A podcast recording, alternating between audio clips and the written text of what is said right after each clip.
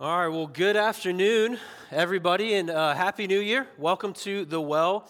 Uh, my name is uh, Pastor Alex, and I'm one of the elders here at The Well. And I just want to thank everybody uh, for joining us for our first Sunday of 2023. Uh, for the next two weeks, uh, including today, we're going to have two standalone sermons. And then on January 15th, we're going to begin our brand new series in First Corinthians. and so I want to encourage you uh, to join us next Sunday. This Pastor Jonathan will be uh, preaching. And then after that, the following week, that's January 15th, we'll begin our new series, and Pastor Al will be preaching from there forward. And so, but today, uh, specifically, we'll be looking at the parable of the talents.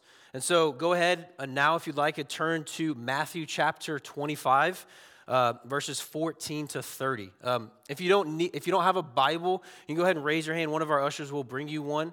If you don't own a Bible, this is our gift to you. You can take it and keep it. Um, but that's Matthew 25, and we're going to look at verses 14 to 30. Uh, before we begin, though, I want to pray for us, and then we'll go ahead and get into the text. Um, would you pray with me? Oh, Holy Spirit, we thank you for your perfect word. Thank you for your truth. Thank you for the gift of grace to us and the gift to know you through your word. Um, I am and we are such flawed people and we need your help. And so we ask, oh God, that you would speak clearly and powerfully to us. We ask in Jesus' name that you would change our hearts, that you would convict us, oh God, and that um, you would be made much of. We thank you for your kindness to us, in which is in fact, made to meant us or meant to lead us to repentance. And so, would you do that today? We love you, and in Jesus' name we ask and pray all this. Amen.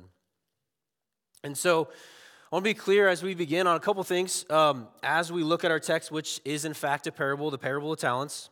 The first being a parable, we have to remember, is essentially it's a brief fictional narrative or story meant to communicate a, a specific lesson. Okay, and then, second, Jesus is communicating to his disciples here in our text. So that's those that follow him. He's speaking to people who know him, who love him, who trust him, right? And so, therefore, what Jesus is teaching, it's not a suggestion. He's not making suggestions to us, it's declarative, and it should be obeyed.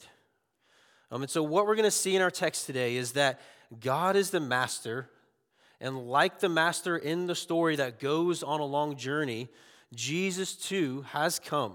He has lived a perfect and blameless life, died and has resurrected and is alive, ruling and reigning at the right hand of God the Father, and has in fact entrusted all of us with everything that we have. Jesus is away, but he will, like the Master, he will return. And so the question today is will you be found faithful upon his return, or will you waste and squander what Jesus has given you? And so let's go ahead and read our text, Matthew chapter 25, verses 14 to 30. It says, For it would be like a man going on a journey who has called his servants and entrusted to them his property. To one he gave five talents, to another two, to another one, to each according to his ability. Then he went away. He who had received the five talents went away, went at once and traded with them, and he made five talents more. so also he who had the two talents made two talents more.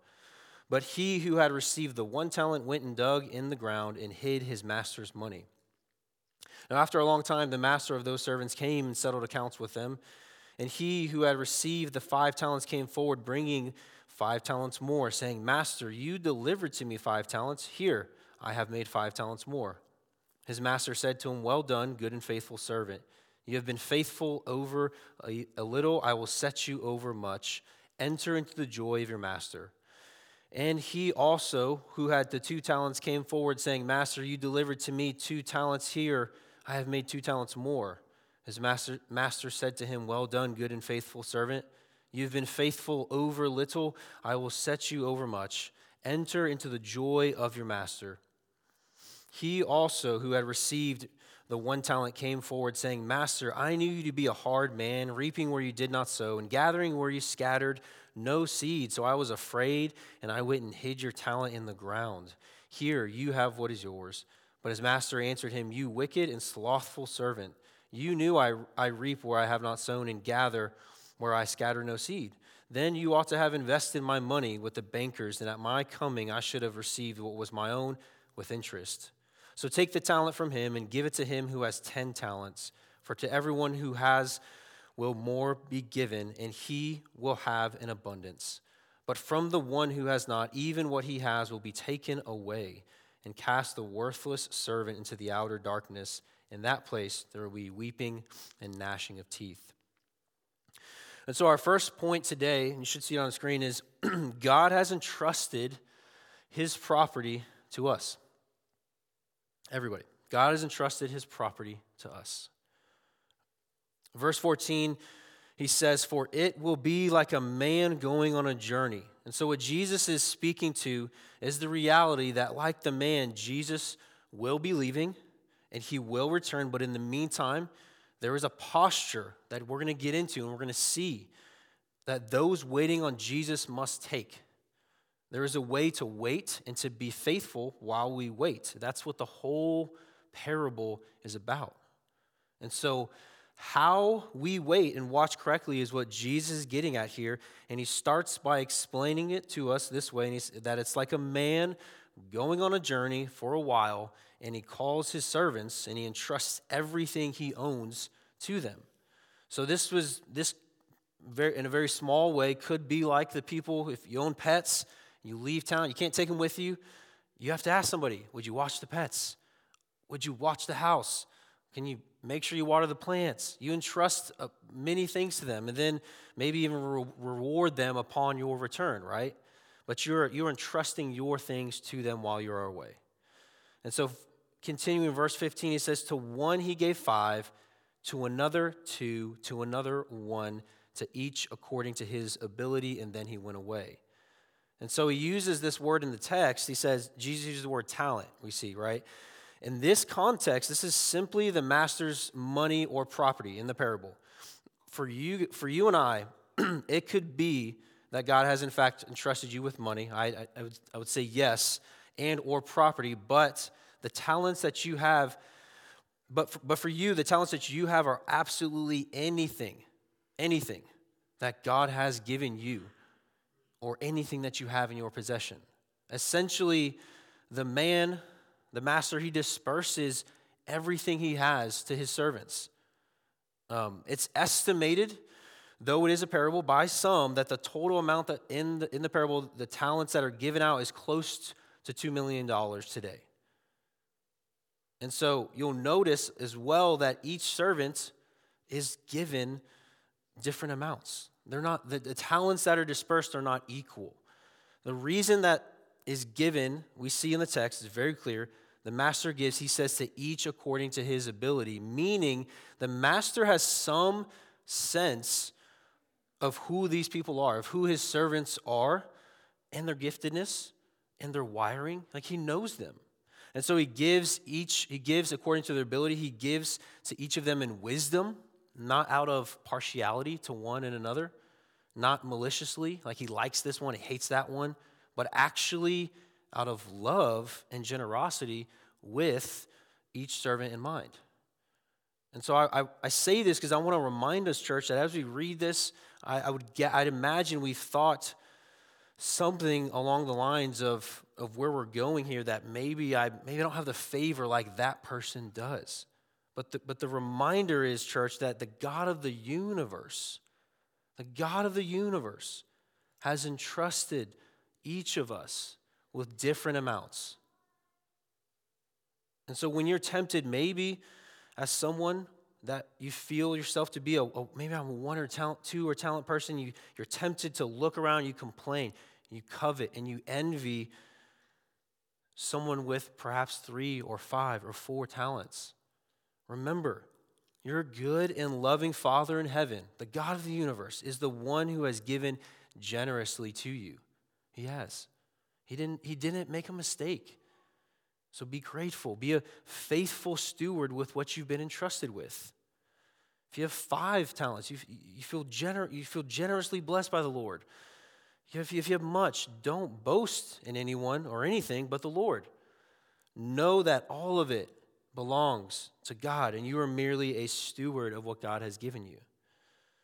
And so, regardless of where we land there, we must remind ourselves that we've all been entrusted with things that the Lord has given. It has nothing to do with the value He has for you and I personally.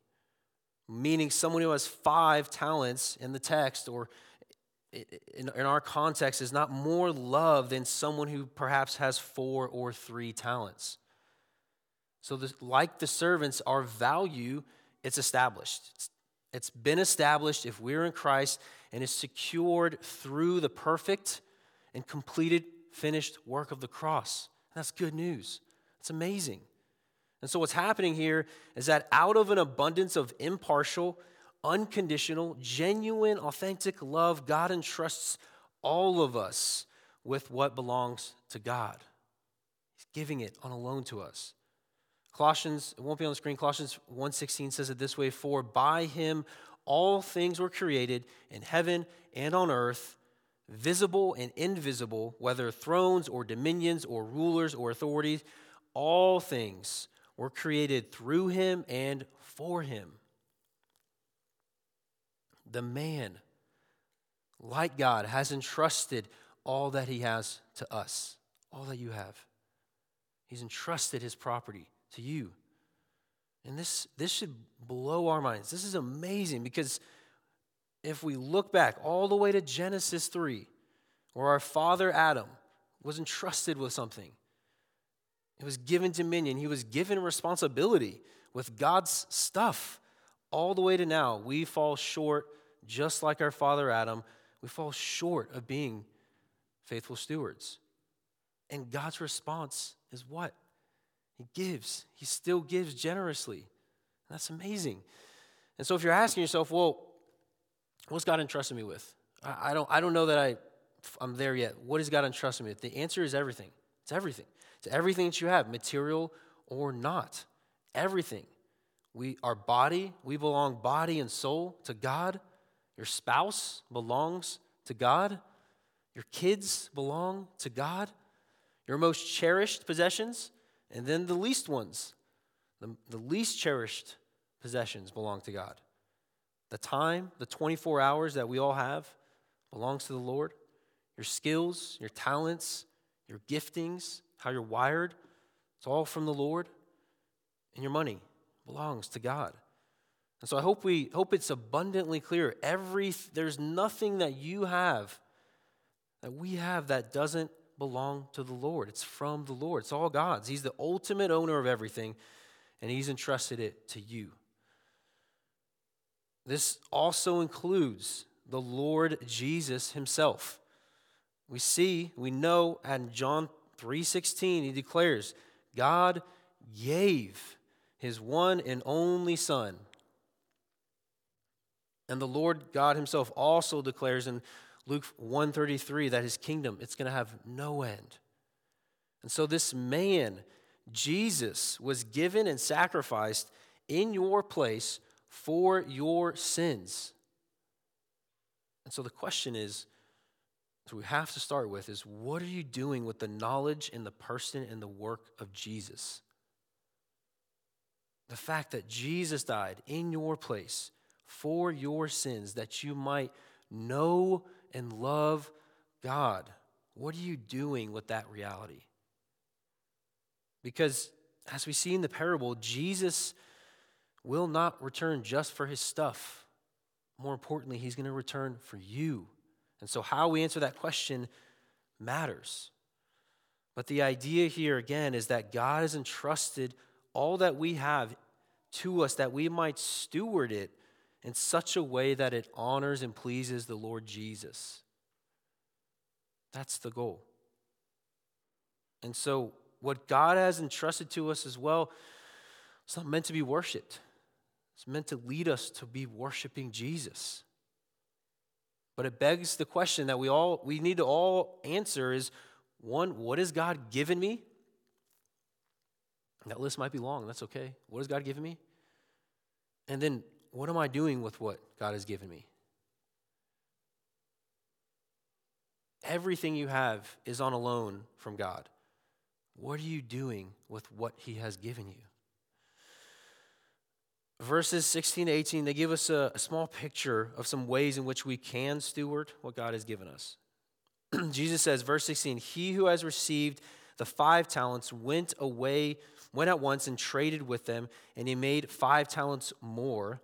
So also he who had the two talents made two talents more, but he who had received the one talent went and dug in the ground and hid his master's money. So two of the servants we see, they took what they were given and invested it pretty quickly and got double what the amount that they started with upon their return, upon the master's return, recognizing what they had, what they'd been given, the responsibility that they had, they considered how to trade and make some sort of investment to get a return.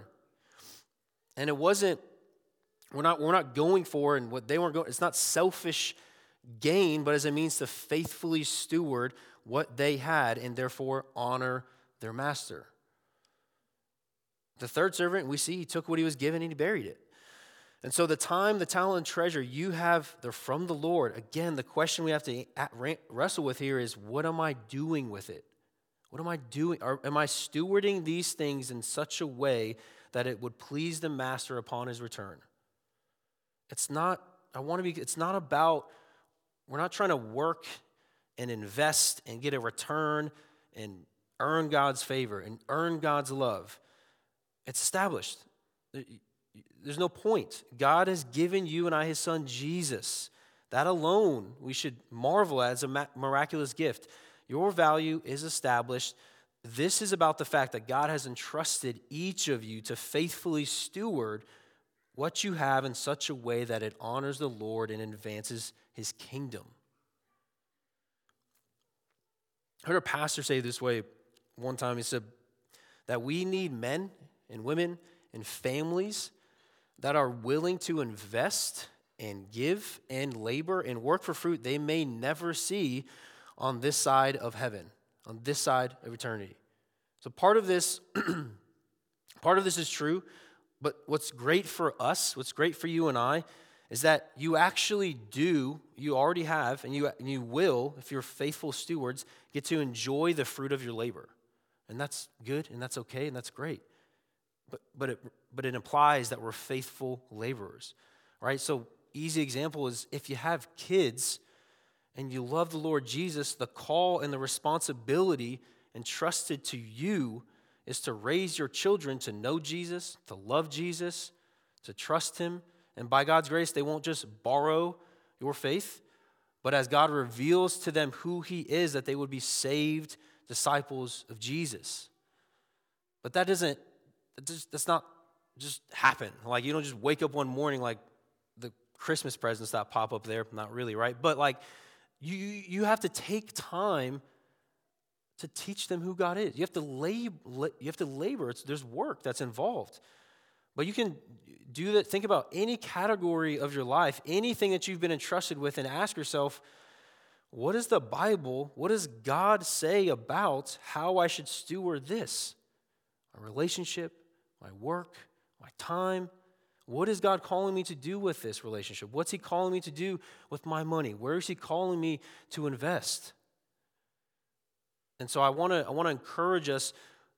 The answer isn't go get the self help book. The answer, as we seek to obey and gain wisdom here, is we have to lean on the scriptures. We have to, as we seek to obey and to be faithful stewards. The responsibility that each of you, each of us have is, is it's, it's great. It is a big responsibility, but our responsibility is to be faithful, diligent stewards. And then we have to trust and know that God is the one we see in the scriptures. He will be the one to provide the growth, provide the fruit. We have to trust Him as we obey to steward all things well. And so God has entrusted you with all that you have. Don't bury it. Steward what you have well. Let's keep going. Verse 19, Jesus says, Now, after a long time, the master of those servants came and settled accounts with them. And he, he who had received the five talents came forward, bringing five talents more, saying, Master, you delivered to me five talents. Here I have made five talents more. His master said to him, Well done, good and faithful servant. You have been faithful over little, I will set you over much. Enter into the joy of your master. And he who had the two talents came forward, saying, Master, you delivered to me the two talents. Here, I've made two, two talents more. His master said to him, Well done, good and faithful servant. You've been faithful over little, I will set you over much. Enter into the joy of your master. And so, our second point is that God will reward faithful stewardship. God will reward faithful stewardship. And so here's the deal the man we see in the text, he entrusts what he has to these servants and he leaves. He doesn't, I'm going to be gone for a month. He, he, he, doesn't, he doesn't say, he just does not say how long he'll be gone nor when he's going to return. We just see he, that he goes away. And then additionally, we see that upon his return, the man is looking to see what the servants did with what he, what, what he gave them. Right? So the servant, we see in verse 20 and 21, the servant took what was given, invested it, and they doubled what he started with. And the master says, What? Well done, good and faithful servant. You've been faithful over little. I will set you over much. Enter into the joy of your master. And this happens again with the next servant. And so I want us to see that the actions of the first and the second, they were the same. They took what God had given them responsibility for and they stewarded it well. The amounts that they were given were different as well, right? One got a certain amount of talent, the other one got less. And the amount that they yielded in the end was also different. Yet the master's response was the same to the both of them. Well done, good and faithful servant. You have been faithful over little, I will set you over much. Enter into the joy of your master. And so I say this because I hope we see it's not about how much you have, nor about how much you don't have, or how much you end up with upon his return. Rather, it's faithfulness to steward well what you have, and the result is reward. God is rewarding, and he does reward faithfulness here, not productivity. I'm not saying it's bad to be productive. I love being productive. It's not bad to be productive and work hard. Absolutely not. This is actually, if we're looking, if we're reading this text, this, in, in, this is in fact how these servants stewarded and produced what they had. See, faithfulness and productivity are actually connected. They're not mutually exclusive, but connected. But faithfulness and trust in the Lord comes first. Because we're simply, if we, if we become, if we operate in, we're simply people that are only productive, just productive, and our hearts are numb and they're distant from the, from the Lord God, and we've missed it. We recognize who God is, what He's given us, and then we aim to honor Him as we faithfully steward what He's given us. And again, God is the one that we have to trust that He's going to be the one to provide the growth. But we have to be the faithful steward. And therefore, there's labor. We're being productive. And so God is calling you and I to steward well in light of who He is. We steward well what we have in light of who God is. It's about being faithful, not necessarily being more productive than the person to the right or to your right or your left. That's not our, that's not our aim. As I was writing this, this came to mind. So I want to just pause and just be honest with, uh, with you, church. One, I love you guys. I do. Um, I'm proud of, of, every, of all of you. Um, and I'm incredibly grateful for you and your families. Um, as, as I was, like I said, taking time to, to, to, to work through the text, talked to the elders a bit and, and considering our people, um, we agreed that we have some of the most faithful, hardworking, diligent, servant hearted people in the city. Like we do. And I, I promise I'm not just saying this. We're, we're just not a church full of people that are bearing their talents left and right. We're just not. That's not that's not a mark of our church. It's the opposite. And by God's grace, I've seen and we've in all so many of you You've taken what God has given you and you have invested it and you have stewarded well what God has given you. I believe that. And so I just want to say thank you to all of you who faithfully steward well what God has given you. I'm proud of you and well done. Let's keep going and let's keep being faithful stewards of, of all that the Lord has given us. But as you consider and you continue to evaluate and think through this, how do I faithfully steward the things God has given me? The reality is, is we're going to have to take some time to think through this. We're going to have to take time to think and to pray and consider what has God given me and what do I need to do with it? You're going to have to make time to think through what do you need to keep doing? What do you need to change a bit? And what do you need to prune? What do you need to get rid of altogether? It's the new year. It's perfect time to do this. If you haven't made your resolutions yet, you can still add, add on to them. But I want to encourage you don't make this like a one a one-off thing. Don't make this every new year I, I, I value, I take time to do this. Make it a regular rhythm. We need moments either during the week or in the month throughout the year to ask the Lord what He wants us to change. Do I need to rest more? Do I need to reevaluate the priorities that God has given me dominion over? And maybe it's not every single week. Give it a little more time, but perhaps it's the end of the end of every month. Either you, if you're single, sitting down looking at everything that God has given you responsibility over, or if you if you have a spouse, you're sitting down together and considering that. If you have kids, if you have a family, same thing but you're taking time to think and to pray and ask the Lord God, how do I steward well? What do I need to change? What do I need to do, Lord? In John 15, we get a, a great picture of this. It's not going to be on the screen. I'm not going to get into the, the fine details of it, but we get a picture of this vine dresser who is working on the vines. He's trying to get some fruit. He's laboring to do that. There's pruning involved, so he's getting rid of things altogether. There are parts of the vine and the plant that must stay, that are essential, right? And then there are some things, some small things that do here and, here and there need to change a bit so the vine can continue to bear fruit. But pruning is required so that it would bear fruit. And so the parts that are not bearing fruit, cuts them off and get rid of them. Uh, I also want to say this specifically to the men, to the husbands, to the fathers. God has given you both headship in your home as you submit to God and the responsibility to lead those around you, including your family. So, this is huge. If you punt on your responsibility to be a faithful steward of what God has given you, to lead, to love according to the scriptures, and serve well, it will ruin not just you, it's going to ruin your loved ones, your family.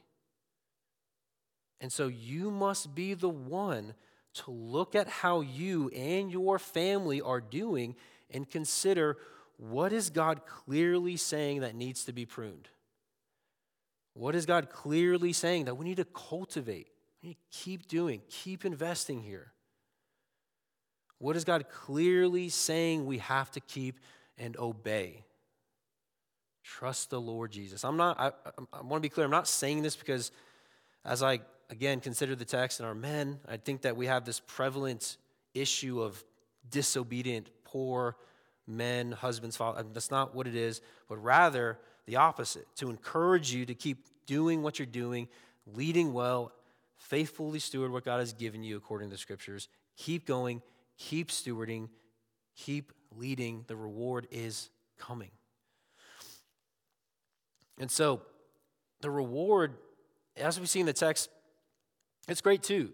Not only will we, by God's grace, see the fruit of our labor, uh, and not only is it that the servants will be given more because they've been found to be faithful, trustworthy servants, but also they will receive, as we see in the text, it says, the joy of being in the presence of their master.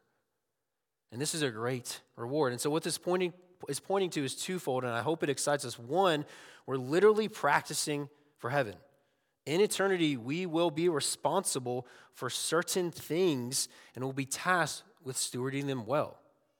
So we're literally preparing for eternity. That's amazing. And then, two, Jesus is pointing to this reality that he says that the reward to come will be enjoying the presence of our King for all of eternity. He says, Enter into the joy of your master.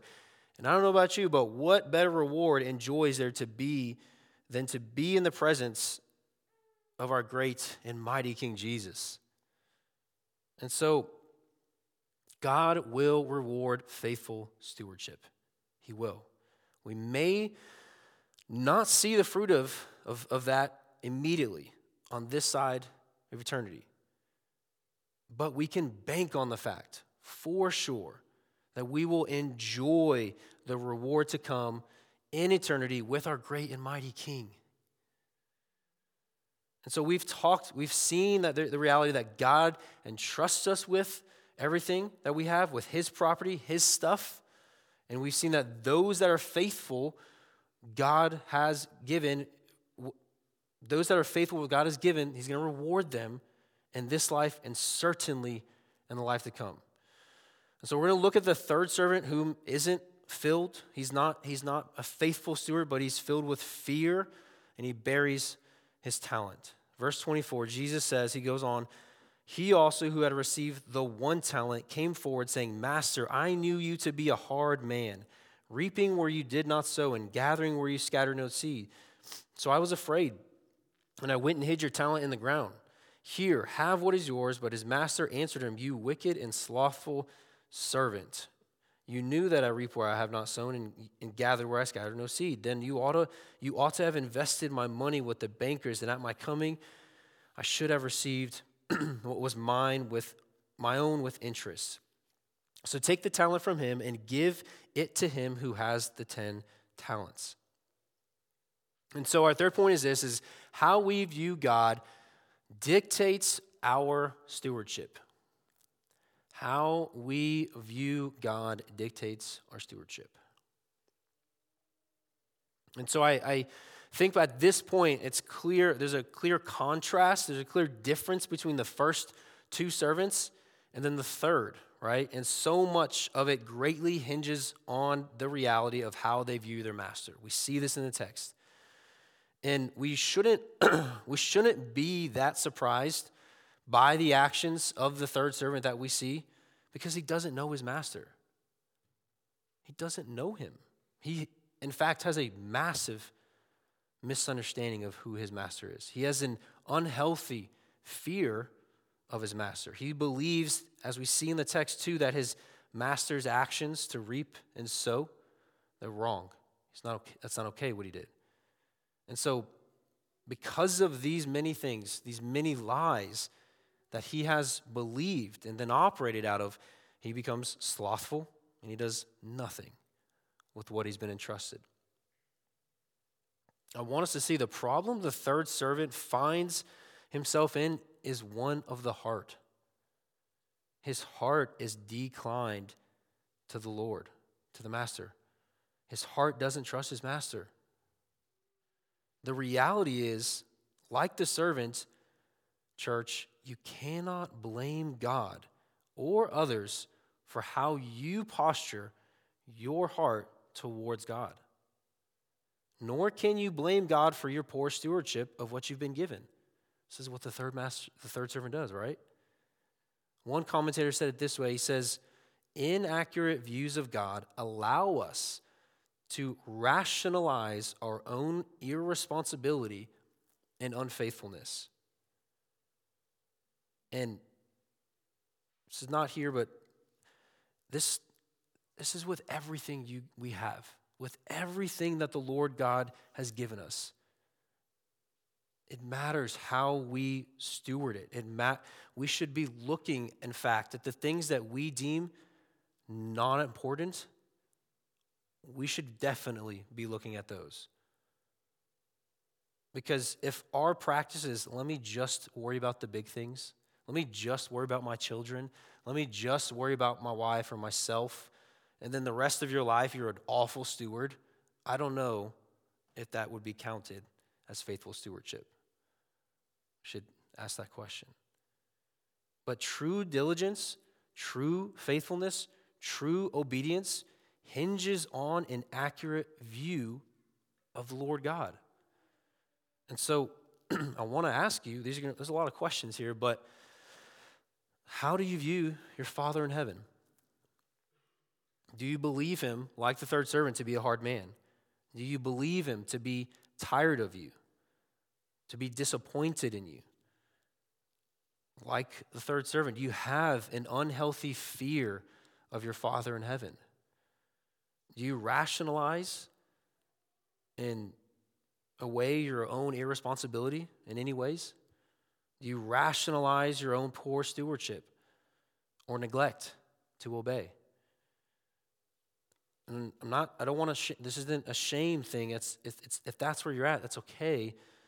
It's okay to have wounds. It's okay to be frustrated. It's okay to be like, yep, that's me. That's me all the way. It's okay to be frustrated with the Lord. But the thing is, is it's not okay to stay there. And like the third servant, it's not wise and it's not godly as a result to be slothful, to be lazy, and then when he returns to pass the blame on someone or something else as a result of how you feel, of your the posture of your heart. And so the, the reality is God loves you, church.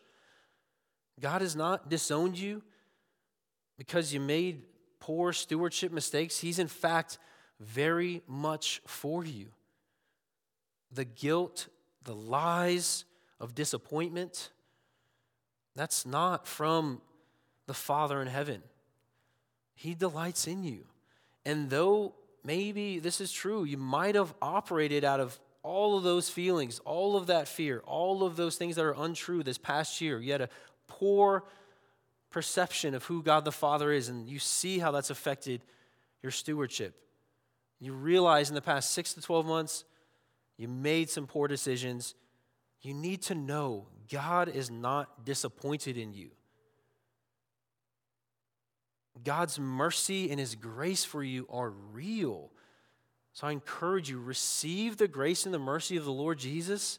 Know that God may, in fact, be using your circumstances to gradually teach you and grow you to be a better, faithful steward of what He's given you. And I 100% say this that we have to stay tethered and anchored in Jesus. If, if, if we're going, man, well, how do I be a better steward? I'm hearing some, what, is there a silver bullet? Perhaps. It might be this stay tethered to Jesus. Be so near Jesus. Stay anchored in Christ. And then from there, follow in obedience to Jesus. But we have to stay tethered to Him if we want to obey Jesus and be good stewards. We, we, we, we really cannot hope to be faithful stewards of what God has given us if we're detached from the one who gives. It's hopeless. And the reality is, oftentimes, though, right, we're automatically, we find ourselves like the third servant, filled with fear, not with faith. We start with fear. We're concerned, we're scared, and that locks us up. And what do we do? Nothing, because we believe, man, if doing nothing means I didn't do the wrong thing. But we need to see that's disobedience. We need to see that we fight that fear with faith in Jesus. And so we remind ourselves who God is and trust that as we obey, He will provide and He will give growth as we obey. But this really is a hard to experience if we're distant from the Father, if we're detached. There is a, I think, direct correlation with having a heart and mind that is daily transformed by God and His Word in faithful stewardship. I'm not saying there's perfection. Not, I'm not saying by doing that, you therefore all faithful stewardship, it's perfect. Never got to worry about this one again. I'm saying, again, the point that I've been trying to make is how we view God dictates our stewardship. Therefore, we need a right view of the Lord, God. And so, how do you get a right view of, the, of God? You spend time with Him, you read His Word, you talk to Him. I really will beat this drum until I die. I, I don't care because Christians that hope to be faithful stewards with what they have, what they neglect to know Jesus more and more, they've missed it. That's not how it works. We have to be anchored in God's word if we hope to be obedient because how we view God dictates our stewardship. Before we move on, this section, verses 24 to 28, it elicits two responses we see that the ma- uh, uh, when the master returns. We see the master returns, and because the third servant was not faithful, he gives what he had to the other servants. We see that in the text. And then additionally, in the next two verses, we'll get to in a bit, the third servant, he's cast away, right? So he, the servant loses what he has, it's taken from him, and he's cast away. That's the result. There's two groups of people. One group might see this and go, man, he's harsh. That's mean. I think he should get another chance. The master should be more patient. The master should do this. The master should do that. The master should give him another shot. And you know what? He should, he should, give, he should, he should get to keep what he has. We should give more. More to be faithful with. Pour it on. This is foolish. This thinking, this logic is foolish because literally, because what we this means is we're literally rewarding bad behavior and poor stewardship. I don't even know how the conversation goes. Bad job, here's more. Like what? The master would be a fool to reward the servant upon blatant disobedience. The second group of people look at the third servant and the consequence he receives. And they not only agree with the master, but they're like, they're shaking their heads in their self righteous disbelief. They're like, oh, I can't believe he did that. And they're like, yeah, amen, yeah. Give him that consequence, cast him away. And they're, they're, uh, they're full support with the master's consequence while actively being poor stewards themselves. So they agree with how the master deals with the third servant while not acknowledging any of their own disobedience. The problem here is that the master has been clear 100% about what he's giving. He's been clear about his servants, what they're supposed to do. He has not been unclear, unjust, nor has the master been impatient. God has done this for us, church. He's done this for you and I. He's been abundantly clear. And He is incredibly patient with us. And so, where do you find yourself? Group one, group two, somewhere else? In between, how we respond, though, to what Jesus says here matters so much, again, because how we view God dictates our stewardship.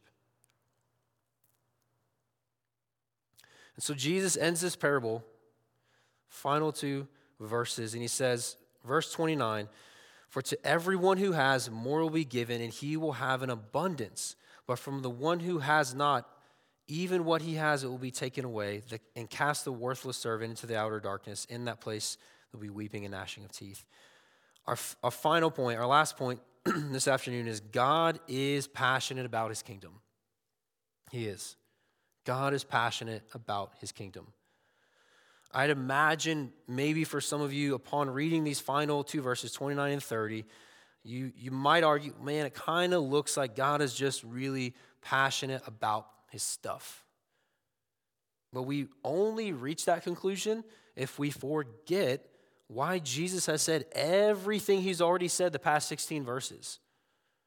So remember, this whole parable is about how Jesus instructs us to posture ourselves and then what action we must take while we wait for him to return. So we've seen that how we steward what we have is of utmost importance. And ultimately, we should be kingdom minded about what we do with what we have. And so, really, what we're looking at is the fact that God is incredibly passionate about his kingdom. And now, this may, I, I imagine as well, that some of us might resort really quickly. Let me, let me do this all external action. And you're just ready to go. Like you don't, you don't need to pray at all. You're just ready to go. God has wired you an amazing way. That's great. But we see a fault we may have and we seek to immediately correct it externally. Again, I want to remind us if we do this over time, the fact that Jesus' kingdom is even a thought, it won't, it won't be. It'll be all external work. And if over time, what can happen is we become really great at doing stuff and become disconnected from Jesus and his mission. And so, some of us, like myself, probably need to take time to pause and pray and be reminded again that faithful stewardship flows from a heart that is anchored in Christ. Faithful stewardship flows from a heart anchored in Christ. And so to say God is passionate about his kingdom is to say God is passionate about seeing more people saved that know him, that love him, that trust him. God's passionate about rescuing and redeeming people, not possessions. He already owns it's all his. He owns it all. We know that. Everything we have is his. But there is a reward to those that are faithful and a reprimand we see to those who are not. Not only do the unfaithful lose what they've been given, but they lose the presence of Jesus. We see that in verse 29 and 30. This is not because they were legitimately saved and as a result of bad stewardship, they lose their salvation. It's not what I'm saying. Rather, we see in the parable there's a distinction that is made between the first two servants and the third one. And that distinction, that being that the third servant, he did not know his master, he did not know God. How they stewarded what they had revealed who they worship. It's again, it's not works based salvation. Like do good works, get your salvation, keep it, keep stewarding well, keep it. We see ultimately the third servant, he just did not know God, and his actions revealed that truth. And so the reality is, church, is that the king's kids should reflect our king in everything we say and do. The king's kids should steward what God has given them in a way that honors and pleases the Lord God and is about Jesus and his mission. The king's kids should steward everything as we that we have in, in accordance with the scriptures. And so God is passionate about his kingdom. We should be too. It's our job to be faithful with what we've been given and then in prayer trust God to give the growth. And then when we are faithful, we actually make evident to everybody else the God we worship. And so, as we respond, church, more than anything, I want us to see that God is patient. He's a patient God. Our God is a benevolent God. He's patient, he's slow to anger, abounding in steadfast love and grace. And so, do we fail to be perfect? stewards of everything that He's given us? Yes. But is the grace and mercy of God real for us too? 100%. And His desire for you and I is that we would see the invitation that He has given us to know Him and to be a part of His kingdom because ultimately it's all about Jesus, it's about His mission. I hope we see that God is the master. And like the master in the story, Jesus has come and he has gone, but he is resurrected. He is alive and he has entrusted you with everything you have. And Jesus will return, church. The question is will you be found faithful or will you waste and squander what God has given you? The time to repent and obey and be faithful with what you have is now. Don't wait for Jesus' return, for it will be too late. The invitation and the way we respond today is that we must plead with God to help us see how we can use all that He's given us to worship Him, to honor Him, to advance His kingdom, and to be faithful stewards. Don't bury what God has given you, steward it well. Let's pray. Father in heaven, we love you. Thank you for giving us your son, Jesus. Thank you for your grace and your mercy towards us. Thank you for your patience with us. Thank you for the many gifts that you've given us. Thank you for the time and the talent and the treasure that you have loaned us. And thank you for being a great father to us. Help us, O oh Lord, to steward well what you've given us. Help us to see where we need to change things, where we need to prune things, and what we need to keep. What do we need to keep doing?